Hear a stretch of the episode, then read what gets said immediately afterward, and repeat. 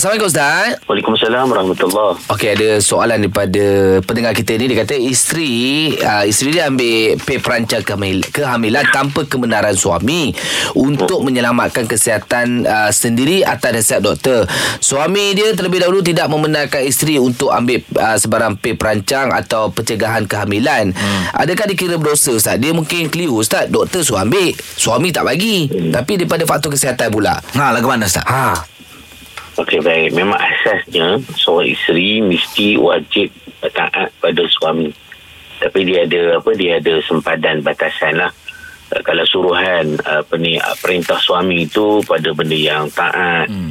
benda yang makruf benda yang apa benda yang baik-baik hmm. maka hak tu tidak ada apa ni pertikaian dan permasalahan ada pun dalam kes yang macam ni hmm. dia doktor mana orang yang pakar Hmm. Apa selagi meneliti akan kesihatan dan apa kondisi isteri dia ni kemudian apa dia perlu ambil pil uh, perancang ataupun untuk menjarakkan kehamilan sebab ada faktor-faktor yang boleh membahayakan nyawa ah. uh, pada perempuan ini ya. sebab hmm. kita tak tahu kan jadi doktor tahu kereta ini akan menyebabkan bahaya pada ini pada diri dia apa ataupun kalau ada anak mengandung lagi bukan saja pada diri dia Betul. pada wanita itu bukan pada anak yang akan dikandung nanti hmm. dalam bab ni ya kalau isteri itu tidak patuh pada perintah suami ya itu tak tak apa tak mengapa. Ha, dia tidak dikira berdosa sebab uh, atas uh, suggestion atas uh, nasihat doktor dia perlu ya, untuk menjarakkan kehamilan dan juga mengambil perancang tadi okay. untuk adalah untuk faktor menjaga nyawa dan juga menjaga apa keselamatan hmm. uh, isteri tadi.